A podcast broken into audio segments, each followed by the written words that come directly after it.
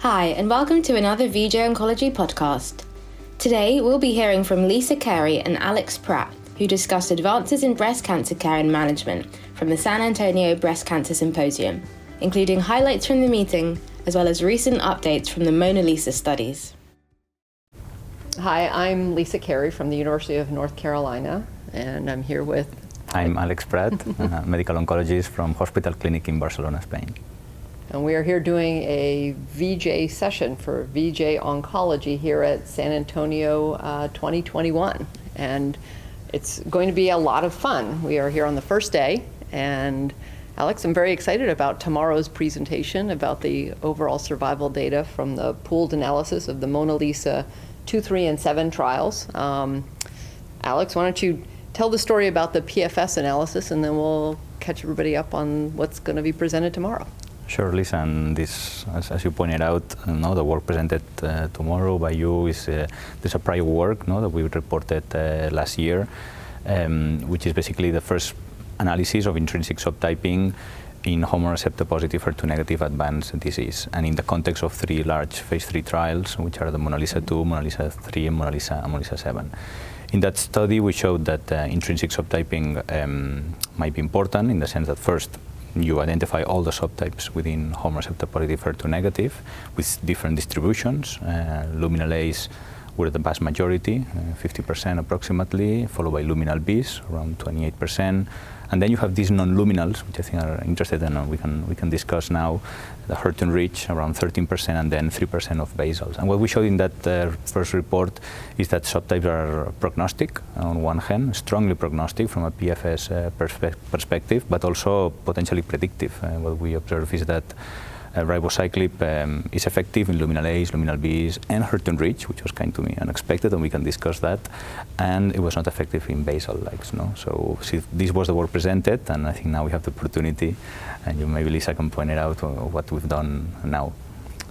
Yeah, you know, I think the PFS uh, differences and the and the heterogeneity of breast cancer, particularly hormone receptor positive breast cancer, the fact that it's molecularly so heterogeneous that plays out in ways that are prognostically really important.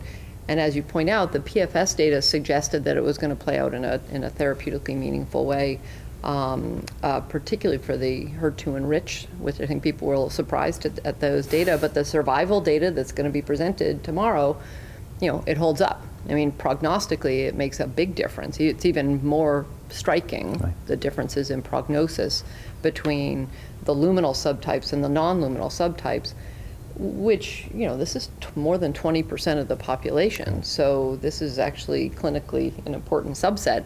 Um, uh, and it does look like, from a survival standpoint, you start to compensate in the HER2 enriched group, which was doing mm-hmm. very poorly with, I think, a less than 30 month mm-hmm. uh, uh, overall survival. And they move up into the, you know, almost to the luminal B group. Um, so I think, you know, as we're heading down this this road of trying to get away from ER, PR, and HER2 as being the defining characteristics of, of breast cancer. Um, we're now seeing in the metastatic setting, as we know in the early setting, the underlying biology is crucial for how these tumors behave. Um, do you want to talk about what your next steps are going to be? Well, I think plenty of ideas, right? I think now, based on this data, many different um, potential prospective trials should be done, in, in my view. One, I think we're very happy about is you know, the, the, collaboration uh, between Solti and AFT, Alliance Foundation, together with, with Novartis to, to be able to run a prospective phase three trial pre-selecting patients based on intrinsic subtyping, no? using tumor biopsies, metastatic tumor biopsies. No? We're talking about more than 2,600 patients screened in, in Spain, Portugal, and the US, so huge effort. And focus on, on the HER2-rich, which is a group that no doubt ribociclib is effective from a PFS and on OS perspective, but this is a group that needs attention. At the end of the day, they don't have an outstanding overall survival. So I think studying that group is going to be very crucial, and in particular in Harmonia, testing if uh, different CDKs might have different activity in, in HER2 enriched. I think it's, a, it's an important because this is a group that uh, uh, the first treatment is important. Actually, when we look at the overall survival curves, they separate very fast in the HER2-enriched with, with ribociclib, suggesting that it's very important that uh, you choose the right drugs in this population that you might lose if you don't treat them uh, right. So at the same time, Harmonia will have an opportunity to focus on the basals, which again, it's 3%, but in other contexts, like our lung cancer colleagues, uh, 3% is still, is still a, pop a, population of patients that we see in the clinic, no? and definitely these patients don't benefit from endocrine-based treatments, uh, including CDK4/6 inhibitors. So in Harmonia, uh, we are planning to, to treat these patients with chemo and chemo-based uh, treatment, which is going to allow us to see if chemo in these patients uh, makes more sense than just starting with a CDK and waiting for, for an early progression. Uh, so yeah, these are the type of studies I think, uh, no, Lisa, that we should be thinking about, no, selecting patients based on subtyping. I think uh, just using, as you pointed out, ER positive, HER2 negative uh, is, is not enough.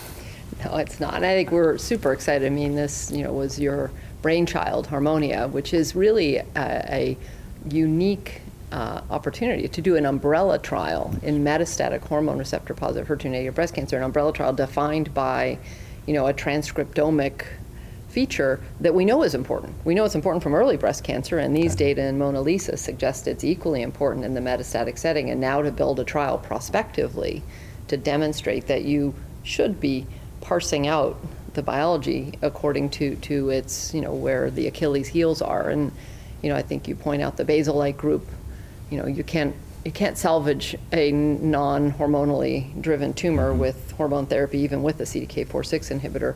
Um, and then the other ones, I think, uh, you know, this is also an opportunity for us to learn more about the biology um, and some of these. Uh, some of the things that you've been working on so hard, as well as, as many others, you know, at integrating ways to identify the biology, and which only helps if we can therapeutically target it. So we're very excited about this. I agree, and I think I mean, doing retrospective analysis is great, and we need to keep doing retrospective analysis in metastatic. No, the Aurora projects uh, in, in, Europe and the US are, are, perfect examples. But we also need to do these prospective trials with, you know, well annotated uh, cohorts with mm, homogeneous treatment, so we can learn. Um, not only the biological features, but also how those biological features are, are linked to particular uh, outcomes. No? And I think that's what's going to inform us really how to move forward. No? Because, I mean, the TCGA dataset has been um, very important for the community, but at the end of the day, it's just a description of what's out there, no? what you can find in, in early disease in, in this particular setting. But we need to link these to outcomes to be able to, to, to, to design trials. Well, and you raise an incredibly important point, which is, you know, the evolution of cancers yes. um, as they go from the primary setting to the metastatic setting itself, you know, ignoring the biologic shifts that also yes. happen there. I mean, you know, we've seen that you see subtype shifting, you know, there are acquisition of therapeutically germane um, other aberrations. So I, one of the things that you built into Harmonia, and I'll, I'll admit that I was skeptical at first, um, uh, was that it's really done off of the biology in the metastatic disease, which yeah. is, of course, the bi- relevant biology that you're treating at that time. Um, and I think it's the right thing to do. Yeah, and it's going to be a great opportunity to study the archival tumors and be able to you know, have a large data set where we can compare primary versus metastatic, really study these changes that occur, and we already know, and there's mm, reports, but we need to link again those two, two outcomes. No? A luminal A that becomes HER2 enriched, no? what's going on, no? versus maybe uh, luminal B there, that changes to luminal A in the metastatic. That we, you see these cases, but probably in the future we can, based on that, we can um, design trials that could change clinical practice no, in different Maybe ways. Maybe we should be giving anti-HER2 therapy to the HER2 enriched. Maybe we can we can get them even better. That's not part of Harmonia. No, that is Harmonia. Well, but these are the type of things that um, we need to think about, because it's true that breast cancer, compared to lung, single DNA somatic mutations are not really getting us much anywhere, no? Um, uh, in general, not in breast uh, cancer. not in so breast cancer. So probably we need to go to the RNA, to the proteins, no, to really characterize these tumors and, and develop different different strategies. It is true no, that there is a lot of confusion uh, regarding no, HER2 positivity and HER2 enrich. No? I always get this question, no, oh, uh, because people use subtyping sometimes, um, especially in Europe, that we can, no, uh, some, some assay report that and, and the question is if they can treat these patients with anti-HER2 therapy despite being HER2 negative by ASCO-CAP guidelines. No? And I think always say, I don't think so. Uh, we don't have the evidence today to do that. If it's HER2 negative, it's HER2 negative. But it's true. I mean, I think we need to, to evaluate if HER2 pathway is activated somehow and we can target it with antibodies or with TKIs. But, but I think the studies need, need, to be, need to be done. But again, we're looking at different things. When, when we talk about HER2 enrich, we're not really talking about HER2 positivity. We're talking just about a particular phenotype of the cell no, that resembles the classical HER2 positive, HER2 enriched tumors but HER2 is not overexpressed, so something else is going on. Uh, right, uh, but the HER2 pathway is turned on, right? And some of the data from HER2 activating mutations would suggest yeah. that, in fact, maybe not with every anti-HER2 drug, but exactly. you, you can turn that off, and exactly. that may be therapeutically relevant. Exactly. That's something that people are looking at. So regarding HER2 mutations, you know, I'll be, uh, we, are going to present um, tomorrow at a poster discussion, no, uh, ctDNA-based analysis across the MONALEESA program. So we linked intrinsic subtypings and the features at the ctDNA level. Um, and this is interesting because in, in the MONALEESA program, subtyping was done mostly in primary tumors, you know, uh, 70% approximately, only 30% were metastatic, whereas now in this analysis we have plasma ctDNA obtained right before starting therapy. And what's interesting is that we compare the two, um, they are similar or expected in, in, the sense that what we see in plasma is what we would expect to see in luminal A's, luminal B's, HER2-enriched and basals uh, if this was done in primary disease. So for example, when in the MONALEESA program we say it's a luminal A, at the DNA level in plasma, before starting therapy, you see not many copy number um, alterations, PIK3CA mutation, highly enriched, no, not much P53 mutation. So you see the classical features, no? so definitely despite 70% of the tumors in the MONALEESA were primary uh, tumors.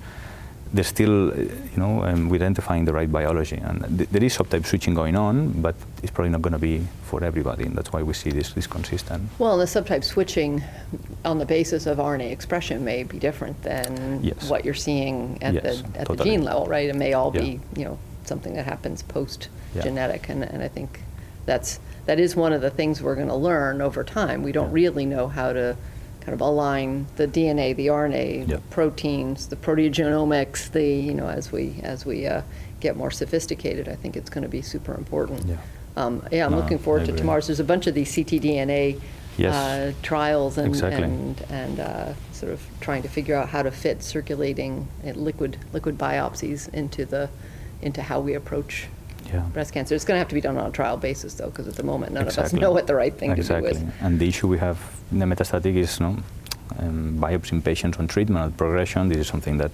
unfortunately, we should be doing if we could, but it's challenging uh, in daily practice. No? So if we have a trial that has a unique opportunity to do that, I think we need to do it because it's going to be very informative, and then we'll see how much value we gain by rebiopsying. No? But if we don't, we don't show it, right. It's hard to do it in, in daily practice. Another aspect no, is the hypothesis behind um, what ribociclib is doing no, to really improve PFS, especially in these highly proliferative luminal Bs and in the HER2 rich, but not only PFS now, OS. OS no? yeah. yeah. Um, I don't know. I mean, there's there's hypotheses. We don't have the right answer. Harmonia might be able to help us a little bit more regarding that, but I don't know what you think about really what's happening. No, these tumors are not endocrine sensitive, but then they become, and you extend OS and you think this is true subtype switching that even remains uh, this biology uh, stable at progression, for example, and these patients are responding more after progression. That's why OS is improved, yeah. or what do you think? Well, you know, I think you're you're hitting on a really important feature, which is the you know the RNA expression, the heter- heterogeneity you see there, doesn't change the fact that I mean these tumors all were hormone receptor positive and HER2 negative right. coming in, so right. using clinical uh, features. And just as you see a HER2 positive breast cancer is very heterogeneous, that doesn't mean anti HER2 drugs don't work. So right. it's also true that anti estrogen approaches in these tumors, I think, are also appropriate. Um, and it may well be that, you know, I always think of ribociclib and the other CDK4/6 inhibitors being primarily helper drugs, mm-hmm. right? They are assisting the endocrine therapy to be more yeah. effective. Um, so these are all still endocrine, you know, for the except for the basals. We'll stipulate the basals are probably yeah, the not, not there yet. They're on their own the equation. Yeah. But it does suggest that the HER2 enriched are still, you know, they are still being driven by similar pathways as you would expect them to be. They're just more proliferative and more, you know, the, and and arguably you are seeing a little bit more of an effect of the CDK4/6 inhibitor. Exactly. And there may be some differences amongst those drugs, which at the moment, none of us really have a reason to think of them as being particularly different from one Yeah. another, but these are the kind of data. And, you know, today we saw, mm-hmm. you know, further analysis of PALLAS, right, which, you know, the, the Monarch E study in the early setting with abemaciclib is now holding up as being a positive study, whereas PALLAS, which looks very similar, um, you know, is, is but using a different CDK4/6 inhibitor in the adjuvant setting is a negative study. Where in the metastatic setting, they both seem to behave the same. So I think we are starting to see some sunlight between Yeah.